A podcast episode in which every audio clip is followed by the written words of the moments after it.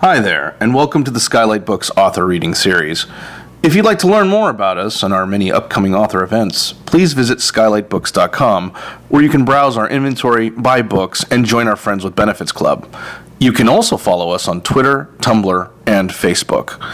To speak to a real live bookseller like me, please call 323 660 1175. Thanks for your support and enjoy. You know, when you live with somebody a long time, you, th- you think you have them uh, figured out or you know them. And then you read something like this. and you suddenly realize, and, and, and then you're suddenly reminded that they are a, an unfathomable genius and an exciting mystery. yeah. Okay. I said that on Facebook already, but don't uh, don't hold me to that. But you know, Mimi Pond. What a name, you know? It's it's it has that magic one-two punch like Doris Day, Ma- Mae West, or Mata Hari. You know, it's a name bound for glory. You know, and what a glory her story is, man. This genius blue collar kid from San Diego. A, uh, uh, Oakland art school waitress dropout transforms herself into the toast of New York City. I mean, this doesn't come along very often, you know. Um, I, I had all this other information, but the guy already said it all. But, uh, geez.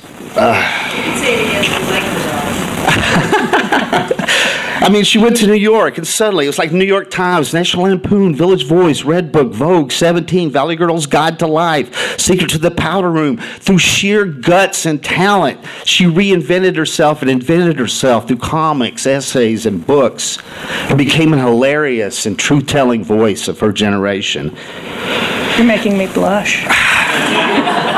And then came uh, Hillbilly Wayne, The Simpsons, Pee Wee's Playhouse, Designing Women, Los Angeles, Baby Woodrow, Baby Lulu, houses, mortgages, and schools. And now it's the new century. And it's full of new chapters. I mean, a lot of new chapters because Mimi has just created a two part graphic novel masterpiece. The first one's called Over Easy. And the second one is why we're here tonight. It's called The Customer is Always Wrong.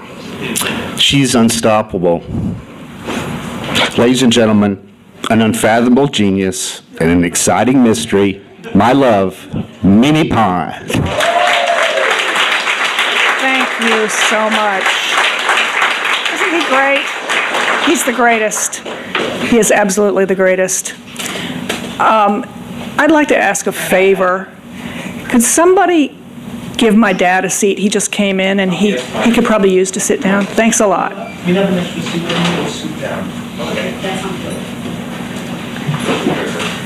I could ask you guys to do anything right now and you'd do it. How y'all doing tonight? Oh, is that better? All right, I gotta work this thing. There we go. I think that'll be good. All right, how many of you have read Over Easy? Good. To hear. And this is just the continuation of the story. I don't know how many of you know, but um, hey, Vanessa, um, another great cartoonist. Um, this story was always meant to be one full story. It was just happened to be divided in two parts because it was so overwhelming to think about working on it that um, uh, Chris Oliveros at Drawn and Quarterly suggested that we split the book into two parts, which made it much more manageable. Um, but it was always meant to be one entire story. So, with that, I think I'll just start with two selections. Okay. I've got four months of clippings of my cartoons stacked up. I'm going to submit them to magazines in New York. I've already composed a cover letter. I start making a stack of my best work. Finally sleepy, I go back to bed and drift off. The next morning, I awaken refreshed. Just knowing what I have to do is an enormous relief. I organize my clippings neatly on the coffee table and head out the door. I'm only dimly aware of a strange car at the curb until three men emerge and race towards me. It's so unbelievable, it's almost comic. but it's not funny at all. Especially after they force me back into the house. Where is he? Stupid whore! I'm not gonna ask again. Tell us! Who? Where's Neville? Where's Bluto, fat bitch? Ow! I'm such a baby, so unused to physical violence, always been treated so tenderly. I should have been toughened up before. I should have known. Why couldn't I be better prepared? Oh man, now look what you done. You done got her freaked out. I'm fat, I'm bad, I'm dead. Mommy, I love you. I don't want to die. Bitch, all we want is Bluto and your boyfriend Neville. I don't I couldn't find nothing else. No one else living here. Neville, holy shit. I didn't know why I don't know why I didn't just direct him next door, but then it comes to me. I don't know what you're talking about. Don't fuck with us. We know you're Neville's girlfriend. Wham! Oh! Somehow this strikes a nerve. I'm not anyone's girlfriend. I don't have a boyfriend. I don't know who you're looking for, but it's not me. I'm a cartoonist. this makes them laugh. You too. You mean like Saturday morning? Hey man, I like that Speedy Gonzales. He cracks me up. Not animation like comic strips for newspapers. Oh, yeah? What newspapers? Um, by some miracle. Here. The Spectator, dude, your favorite. Hey, let me see. Behind him, out the window, Camille leaves her house. Hey, I know this cartoon. This is good, man. You do this? You're funny. She does good. Julio, you didn't find nothing? Nada. You know, man, I do cartoons. Is it hard to get into newspapers, man? Because I got this idea about this drug dealer who's a superhero. Perfecto, we ain't got time for that shit. Hey, you like the Freak Brothers? Ah, and who's that other dude? Art Crumb? That's some wild shit, man. Come on, man, we're wasting time. Tito finds out he's gonna fuck us up. You don't tell nobody. We can always come back. Don't scare her, man. She's an artist. Shut up. After they leave, I'm almost giddy. I pick up the phone. But when I hear Oakland police, I hang up. What you do before you call the cops. Laszlo's poem. I should tell him first. He'll know what to do. I need to warn Camille. I wash my face. I'm still alive. I can't understand suddenly why my face seems so puffy. Then my breath comes haltingly. I start to sob. I crumple to the tile, racking sobs, sharp inhaling breaths until I'm finally able to stop. So that's one selection.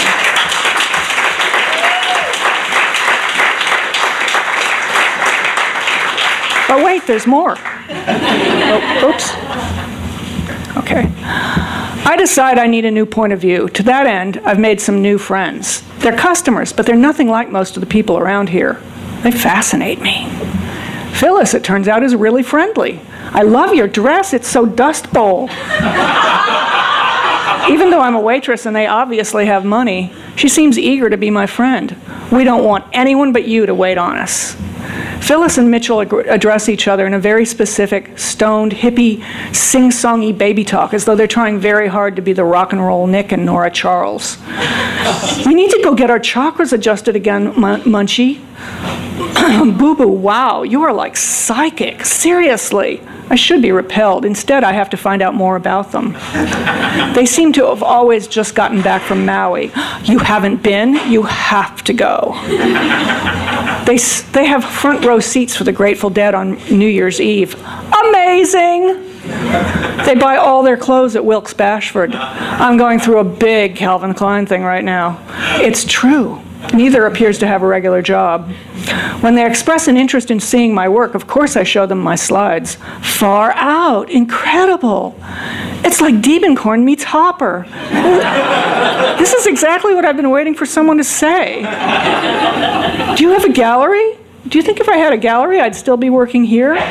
Mitchell, you know what we should do? We should buy some of Madge's drawings. They agree to come over to see my work that very afternoon. After showering and changing out of my work clothes, I arrange my favorites around the living room. Everything seems suddenly very shabby. What a cute place! I know she's just being polite. Oh, wow, the colors really glow. I know why Mitchell likes that one. It's not true, I just like the colors. He likes it because it says drugs. Huh, I know. I don't know what they're talking about. Let's do some Coke. Phyllis, oh, can I just close these? Oh, wow. Where'd you get these crazy curtains? A few lines later, pretty soon we're motor mouthing it on a, variety of topics. From thrift stores to lamps of the 1950s to just what an incredible artistic genius I am. Phyllis and Mitchell buy three pastel drawings for $200 each and pay me in cash. This calls for another toot. Then they decide I should join them at Berkeley's fanciest restaurant, Chez Panisse, for dinner. They leave, and I find myself in a whirlwind of coked out excitement. This puts me $600 closer to the $2,000 I've decided I will need to move to New York. By the time I meet them at Chez Panisse, the coke has worn off. I'm exhausted. During a lag in the conversation, Mitchell, what do you do? What do I do? What do I do, Phyllis? Mitchell's in sales. That's it, sales. Uh, how'd you guys meet? I was standing in line for Steely Dan tickets at the Fillmore East. He had hair down to his ass. So did she. I was thinking, who's this foxy chick? And she asked if she could cut in front of me. I only did it because not only was he cute, cute, he looked like he had drugs. And she was right. I have a feeling this is not the first time they've re- related this. I'm going to the bathroom. Madge, come with me. I haven't had this much blow since I started working in the restaurant. This must be so expensive. It's okay. Mitchell kind of deals it, you know? That's like his job. But don't tell anyone, okay? Now the evening seems young again. They decide I should come up to their home in the Oakland Hills. Do you like Tom Petty? Sure. Let's have some more champagne. Would you like to see my collection of antique textiles? Sure. They're in a wall safe in Mitchell's office. We have to wear protective gloves. This one's over 800 years old. It looks like the most worn out pot holder I've ever seen. It's like holding history in your hands. It was woven by Persian nomadic tribeswomen of the 13th century. How do you get a hold of something like this? Oh, there's dealers out there for everything, not always strictly legal. I expect to see more brownish bits of old rug, but instead, Mitchell doesn't like me to get into his good stuff, but how can I resist? How can I resist? Why would I? My teeth feel like they're vibrating. Soon I feel superhuman. Suddenly, Phyllis gets confessional. I've thought about leaving Mitchell. I know, I know he goes to whores sometimes. The last time I found out about it, I told him I was leaving him, and he tr- took me to Wilkes Bashford, and I got like 10 pairs of Maud Frizons. what, are, what are Maud Frizons? Huh, shoes, really expensive shoes. I think it really freaked him out. I can't believe she's telling me this stuff. I realize suddenly Phyllis is waiting for me to share some equally lurid secret. I can't match that, so every boyfriend I've ever had buys me books instead of shoes. Where am I going wrong, Phyllis? you are so funny. Do you consider yourself a humorist first or an artist? I'm taken aback. No one has ever called me a humorist before. I'm simultaneously flattered and dismissive. We are both so high. Our intimate moment, thank God, is past. Let me show you something else. So, Mitchell bought me this set of antique Limoges. Nice. It is nice. White, simple, elegant, edged in gold. The gold, I think it's kind of tacky, so I've been trying to scrape it off. I look down to see this. Just that took me like three hours. Service for 12. It's a project. Oh, wow, is that the time? I have to work tomorrow. You do? Oh. She calls upstairs, Darling, Madge is going home. She has to work tomorrow. She says this like she thinks it's funny. You know why we call each other honey and darling? Why? Because there's so many worse things we could call each other. oh, Mitchell looks like for all the world like a 50s dad, Ozzie Nelson, the Coke dealer. Good night, Madge. And that's it.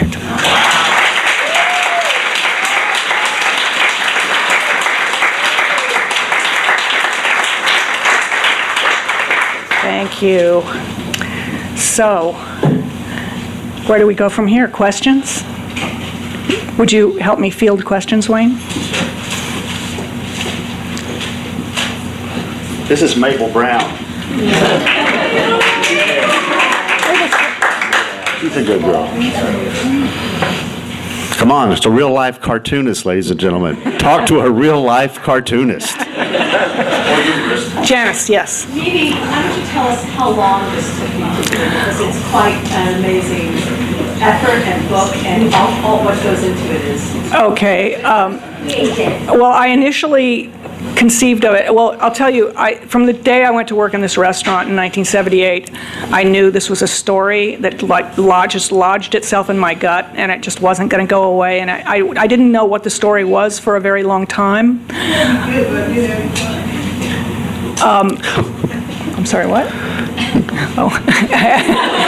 And, and for years, I kicked around uh, notes and, and lists of characters and, you know, certain episodes I remembered, and nothing was happening. And then uh, finally, there was a certain inciting incident that happened that um, made it crystal clear exactly what was going on, and I don't want to give it away, but um, it made it easier to begin on it. And by that point, I lived in Los Angeles, and uh, I had thought about doing it as a screenplay, but I'd lived here long enough to, to know that even if I wrote a screenplay, the possibility of it being produced was slim to nothing. And then I thought, well, I c- couldn't possibly do it. I'm a cartoonist, but I couldn't possibly do it as a, a graphic novel because that would be crazy. that would just be nuts. That's like like that's like no.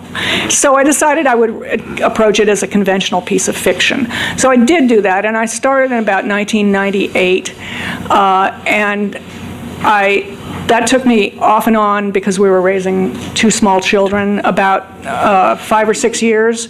And I, I showed it i gave it to my agent and he couldn't sell it.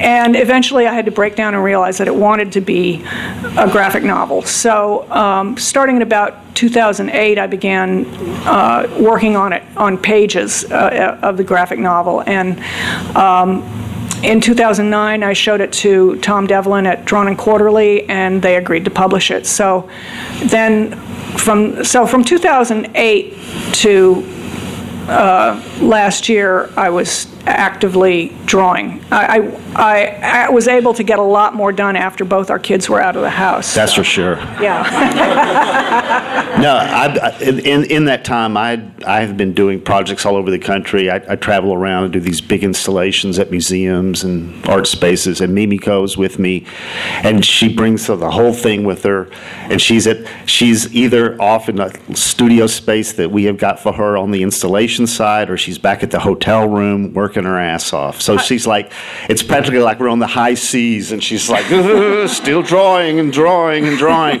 So drawing. we have been art vagabonds since 2009, and she, she brings her comics stuff, and I do my sculpture stuff. And York, Pennsylvania, Shreveport, Louisiana, Wichita, Kansas, Nantucket. Nantucket, uh, well, we, um, Key West, Key West, that's right. Um, uh, uh, Captiva Island, the Right, Ro- Robert yeah. Rauschenberg Residency. residency. Um, So- that thing has been drawn all over the country. I can, I can recommend this as a way to get work done, because if you go away someplace where there's nothing to do but work, the chances are that you will get work done, especially in a place like Shreveport or Wichita, where you're like, you know, the options are decidedly limited. And these are grim situations sometimes. It's not easy working in a hotel room. You know, try it sometime. You know, it takes guts. Gee, really? Yeah. Fortitude. So I would say like a good, you know, uh, 16 years, off and on.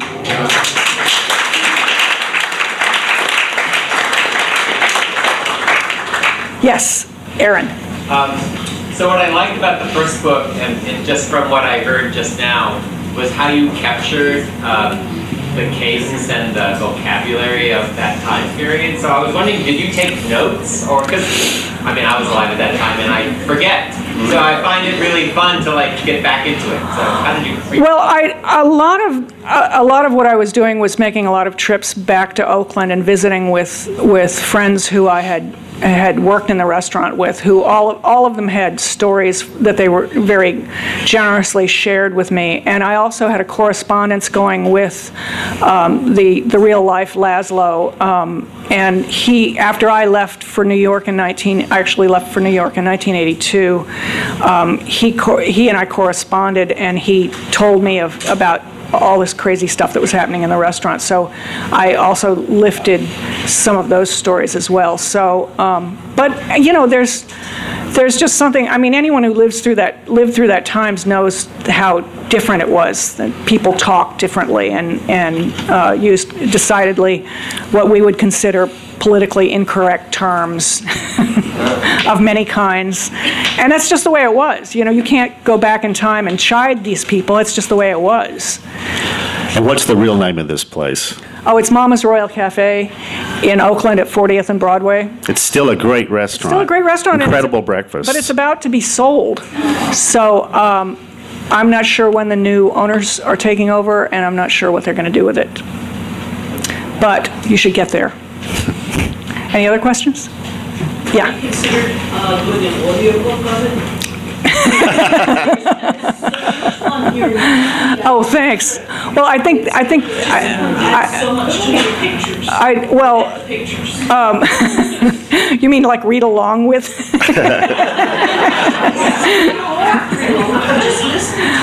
Well, then you'd miss out, you'd miss out on all the, the visuals, though. That's an interesting uh, uh, concept, though, of, of separating the, the text from the images. Because you want to make it a novel anyway. Well, there, it, that, that, that just uh, points out how totally integrated the text and the images are, eh, what a unique medium comics are. You know, you can't break it down. You know, it's this special alchemy that it can only happen on the page, you know. Vanessa? It comes out better. I think that, that she raises a really interesting question, and I know that you ha- were working from a script while you were writing the book. And- Well, I was working from the novel I wrote. Well, that's, Yeah. I, I think that, how did you, uh, it seems like a lot of work in itself just to translate it from a prose document into a comics document, because there is so much that has to be expressed through, expressed visually. Well, yeah, I mean, I, I had to go through pages, you know, paragraphs of lovingly crafted descriptions of things and just go, you know, I'm going to draw that. I mean, and in my head, I, I already knew what everything looked like anyway. So that part was kind of easy because I'd already visualized it in my head. And then, like, the, you know, writing and describing it was actually more work than, in some ways, than drawing it. Did you find yourself editing things? Because I've often thought about this with, with fiction, where a fiction writer can just say, he, you know, he brought out the most beautiful vase I'd ever seen or something. And if you do it in a, com- a comic, then you have to actually draw the most beautiful, to somehow indicate that it's so, you know, for the things that you just left out, you remember leaving out because they, you're like, I don't want to draw that. Like, No, not so much that. There were there were a couple other peripheral characters that got tossed by the side of the road that that weren't really necessary. There were too many boyfriends. Glenn, Too many parties, too many pals. You were a waitress. Glenn, Glenn and Mar- his wife Martha are original customers of mine from Mama's Royal Cafe. And what? You were always wrong. I, I want to ask you something about the process. I remember when you were doing Over Easy, that, correct me if I have this wrong, but you were well into it when you discovered that you had to do the color separation as a separate. And I wasn't I wasn't really that far into it. I was only about 30 pages into it. they- 30, that's all. Well, out of, you know, Yeah. yeah. But um, did you have to do the same process on this one? Yeah, yeah. Uh, Which made it, I had to separate the line work from the, the green tones, Which is watercolor. which is watercolor, and uh, I don't work on a computer, so I had to do it with a LED light box with uh, the Bristol board drawing underneath and a piece of, of thin watercolor paper on top of that and in the dark and lay in these tones and just like hope I was getting it right. So it's really twice as many pages. Yeah. yeah. So how did you decide on that color? Was there a I just liked it. I, I, yeah, it looked good with my skin because I, no, I just liked it. I don't know. It just, uh, it just felt right. Yeah. Are any of the fictionalized people in the book, any of them contact you? Uh-oh, Even though it's fiction? No, good question. I would Don't say go, don't. I'm kidding. 99% of everyone has loved it so far. Of course, uh, they haven't seen the second half, which the customer is always wrong, which gets a lot darker. So I'll have to get back to you on that. But they loved the first book. They sure did. Yeah, back here in the red. You're going to have to speak up.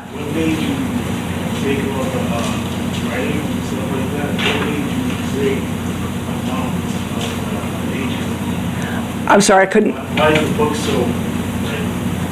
So many pages? Why is it so? that's that's what it. That's just what the the story just sort of told me what I had to do. So you know, it it just in terms of in terms of, of That's a pacing book. pacing it, I, it it just wanted to be that way. Yeah. I mean, it's kind of like storyboarding a movie. I mean, you know, you It is. yeah. I mean, she, you, you practically made it into a movie, you know? You, you wrote a novel, then you made a movie out of it. It is. It is. Doing a graphic novel is very much like like uh, being your own director, screenwriter, uh, cinematographer, s- set set decorator, Casting agent. casting agent, um, act, actors and actresses, costumer. You're like you're doing. You're you're the whole thing. So, which is, you know, more. I, I would have to say more gratifying than working in movies because so many, you- you know, most things never even get made, and then when they do, they're a horrible struggle. Uh, on the other hand, if anyone wants to, you know, option this, yeah. Keep yourself motivated when you're, you know, the whole crew in one and also taking a couple of years to. Well, I mean, you know, it just was, it's, this is kind of like the project of a lifetime for me. It's, I mean, there's more motivation in this than in many other things I could have chosen. This is like the, the thing I had to do before I died. In fact, there were a number of times where I found myself like in close calls with like almost traffic accidents, and I'd think, oh my God, I've got to finish this book before I die. So um, it was just very important to me. So I was, you know, I've always just been very motivated with it. But um, you Well, know, she's always been motivated. She's a very hard worker, well, doing tenacious. doing a story like this also it's you know it has a momentum of its own. So and it, and it, it you I, I learned a great deal about discipline while I was working on it. So it kind of taught me how to be, you know, how to sit down and do it every day. Being chief cook and bottle washer in creating this whole tone in this enormous project, how much of a role did your editors or editor play, and as well as beloved friend, uh, family, I'm guessing, who maybe read through the pages and Well, I had a, I, before Drawn and Quarterly saw it, I had a number of early readers, including my Wayne and some friends and my, my book agent, um, who all chimed in and, and helped shape the story originally. But once it got to the point where I was uh, doing the, the, the drawing, uh, you know, Drawn and Quarterly, they just stayed out of my way, which was great. Yeah, it's really Um, great. I've had a lot of a lot of different experiences with editors in through my life, and um, the best ones can you know point out things that weren't obvious to you, and or, you know like take this panel and switch it over here, or like no, this this is the punchline here, and you go oh yeah right, uh, and I appreciate that. And then there's you know editors who don't know what they're doing and do all kinds of dumb stuff, but honestly they just they just let me be. Yeah, Drawn and Quarterly is amazing. They're, they are an artist's friend. They really are.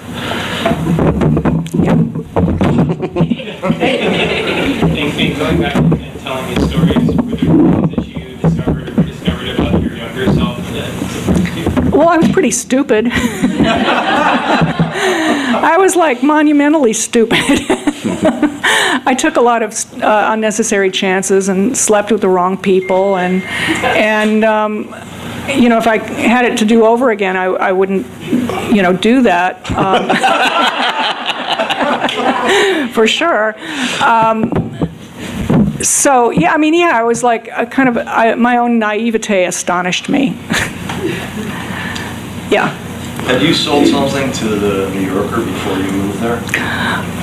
Um, no, not the not the New Yorker, the, National Lampoon. National Lampoon. Yeah. Yeah, uh, Shary Flenniken was the um, cartoon editor there, and she she became an important mentor to me, and she was the one who urged me to move there, um, and. Um, I actually went to visit a couple of times and kind of like got a foot in the door, and you know What year was that? that was eighty, uh, like eighty-one. Was she Trots and Bonnie? Yeah. Oh, okay. Yeah.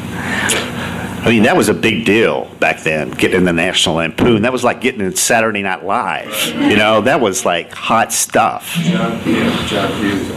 Yeah. Yeah. And, and, and PJ O'Rourke was a huge fan of Mimi's and was one of her champions there at the Lampoon. Yes. What is the period of time it covers? 1978 to 1982. 78 age. Okay. So I have this theory called the art of the task, where when an artist commits to uh, doing like a page a day of something, or you know what you've done, full length commitment, like R. Crumb did with Genesis, like Matt Kish did with Moby Dick, illustrations for every page, type of thing. That you start out doing the task, but then at some point it switches and the task does you, does you. And I'm just wondering what the book kind of could you talk more about what it taught you, like that relationship that you have with the, with the art, and how it changed it at all? Um, I, well, I, you know, it, it taught me to have more discipline, and um, it taught me more about pacing, um, and how to give a story the room it needs. Um, I've been uh, doing some pieces for the NewYorker.com. Um, recently, and uh, there you know, just web comics, and the just right after I finished working on The Customer's Always Wrong, I, I uh, did, started doing some pieces for them, and I think what I, the great thing about doing web comics is that you don't have any um, limitations on, on the size of how long something could be, and I've been used to working in print as long as I did used to being very constrained by having like only so much room to work with. Like I was doing cartoons for the LA Times uh, opinion page on Sundays, and they, you know, it was like this big. There's like eight panels at the best, and you had to like jam all your ideas into that. And um, with a web comic, you could just keep scrolling and scrolling and scrolling. And um, the great thing was is that I was able, I was able to like tell a story exactly as long as it needed to be. And um, working on over on the customer's always wrong really taught me how to how to do that, how to like give air around scenes and pauses and you know important you know little emotional moments and stuff like that. So does that answer your question? Yeah. Okay. Do you, do you do a lot of thumbnailing or, or Yes. storyboarding? Oh, yeah. Um, I, I started out doing, uh, I had the, the manuscript, the original written version, and I worked on tracing paper because it's cheap and it's easy to erase, and I would do pages on that in, in pencil. Um, and mostly, I- you know, I, I, I, I could erase it over and over because it's kind of, it's easy to erase and it doesn't get, uh, you know, all gum, you know, hole in it from erasing it too much. Um, so I was, I, I, I have huge stacks of, of tracing paper, s- pencil sketches of all the pages that are in a box. How do you know when to stop? I mean, you, you're, you have so much to tell.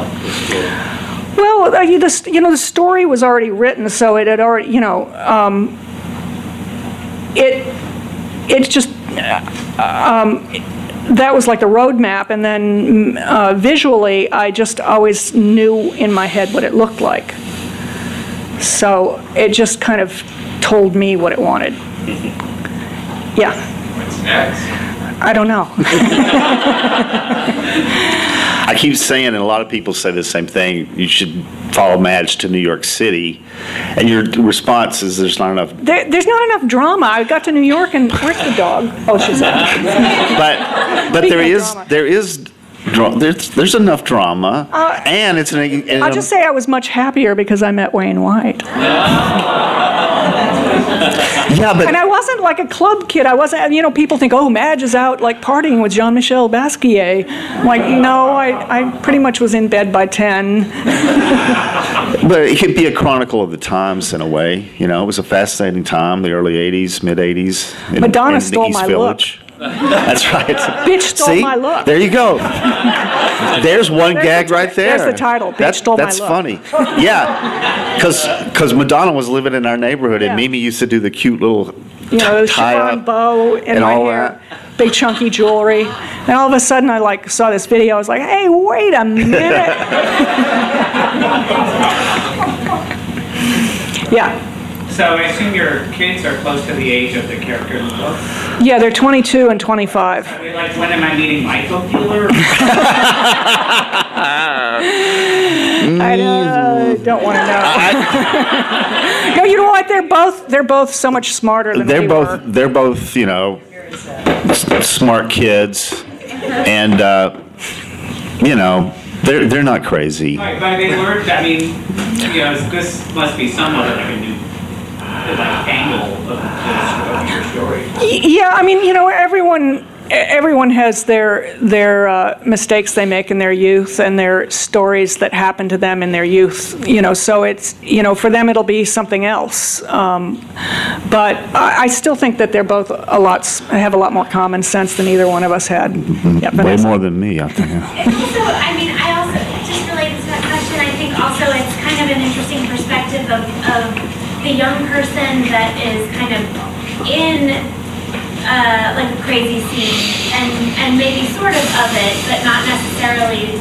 I mean, Madge is, is an observer in a lot of ways, and she's sort of like a moral compass in a lot of ways for a lot of the characters in the book. And, uh, Well, I definitely wasn't as fucked up as a lot of the people that work there.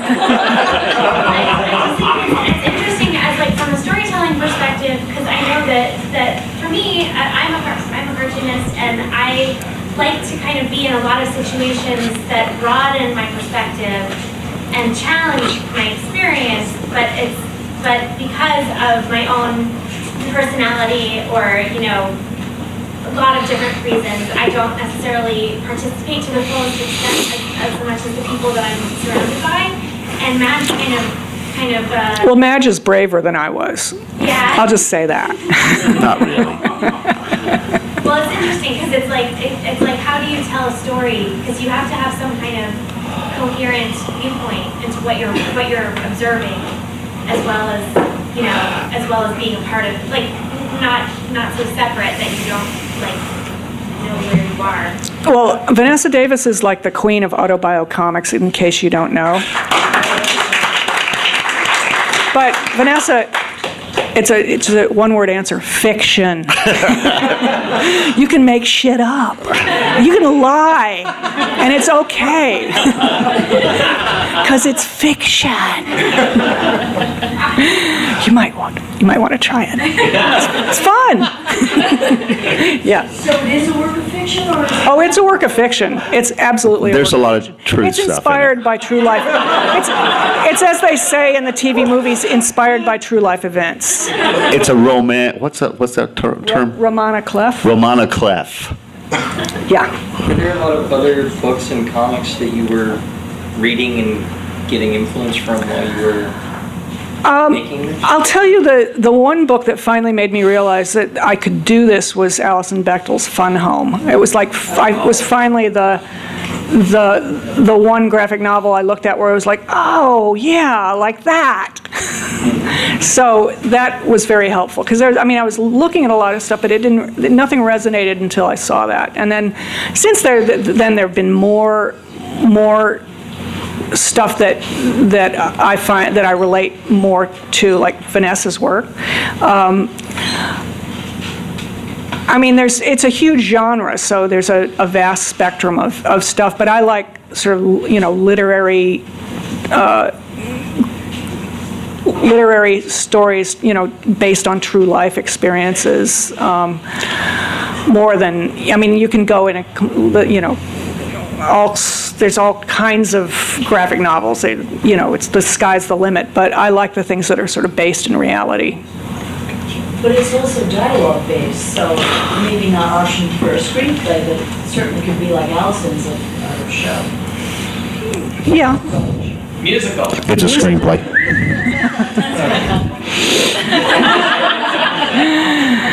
Or both, yeah. Yeah, Sure. So, yes. Designing the characters and stuff, it's just, I can barely hear you. designing the characters, Uh-huh. really drawing the characters out, like making them. How long was that process? Um, I don't, I don't recall exactly. I mean, I remember knowing that it was important for me to get everyone, all the characters uh, down before I began. Um, I, I don't know, a few weeks of just like, there were some people who who looked like or definitely based on real life people and then there were there were other characters there were like some short order cooks who were like amalgams. There were so many people that worked there. If i'd done it as as nonfiction it would have been like a russian novel. Um, they're like you know dozens of, fr- of short order cooks and you know dozens of waitresses and busboys and d- drug dealers just went on and on so I, you know, you had to like smash like ten short order cooks into like three of them. So, and and you know, you you use whatever qualities they have that best serve your story. So, um, you know, it, some of them are are just uh, completely made up, but have the spirit of like seven or eight different people.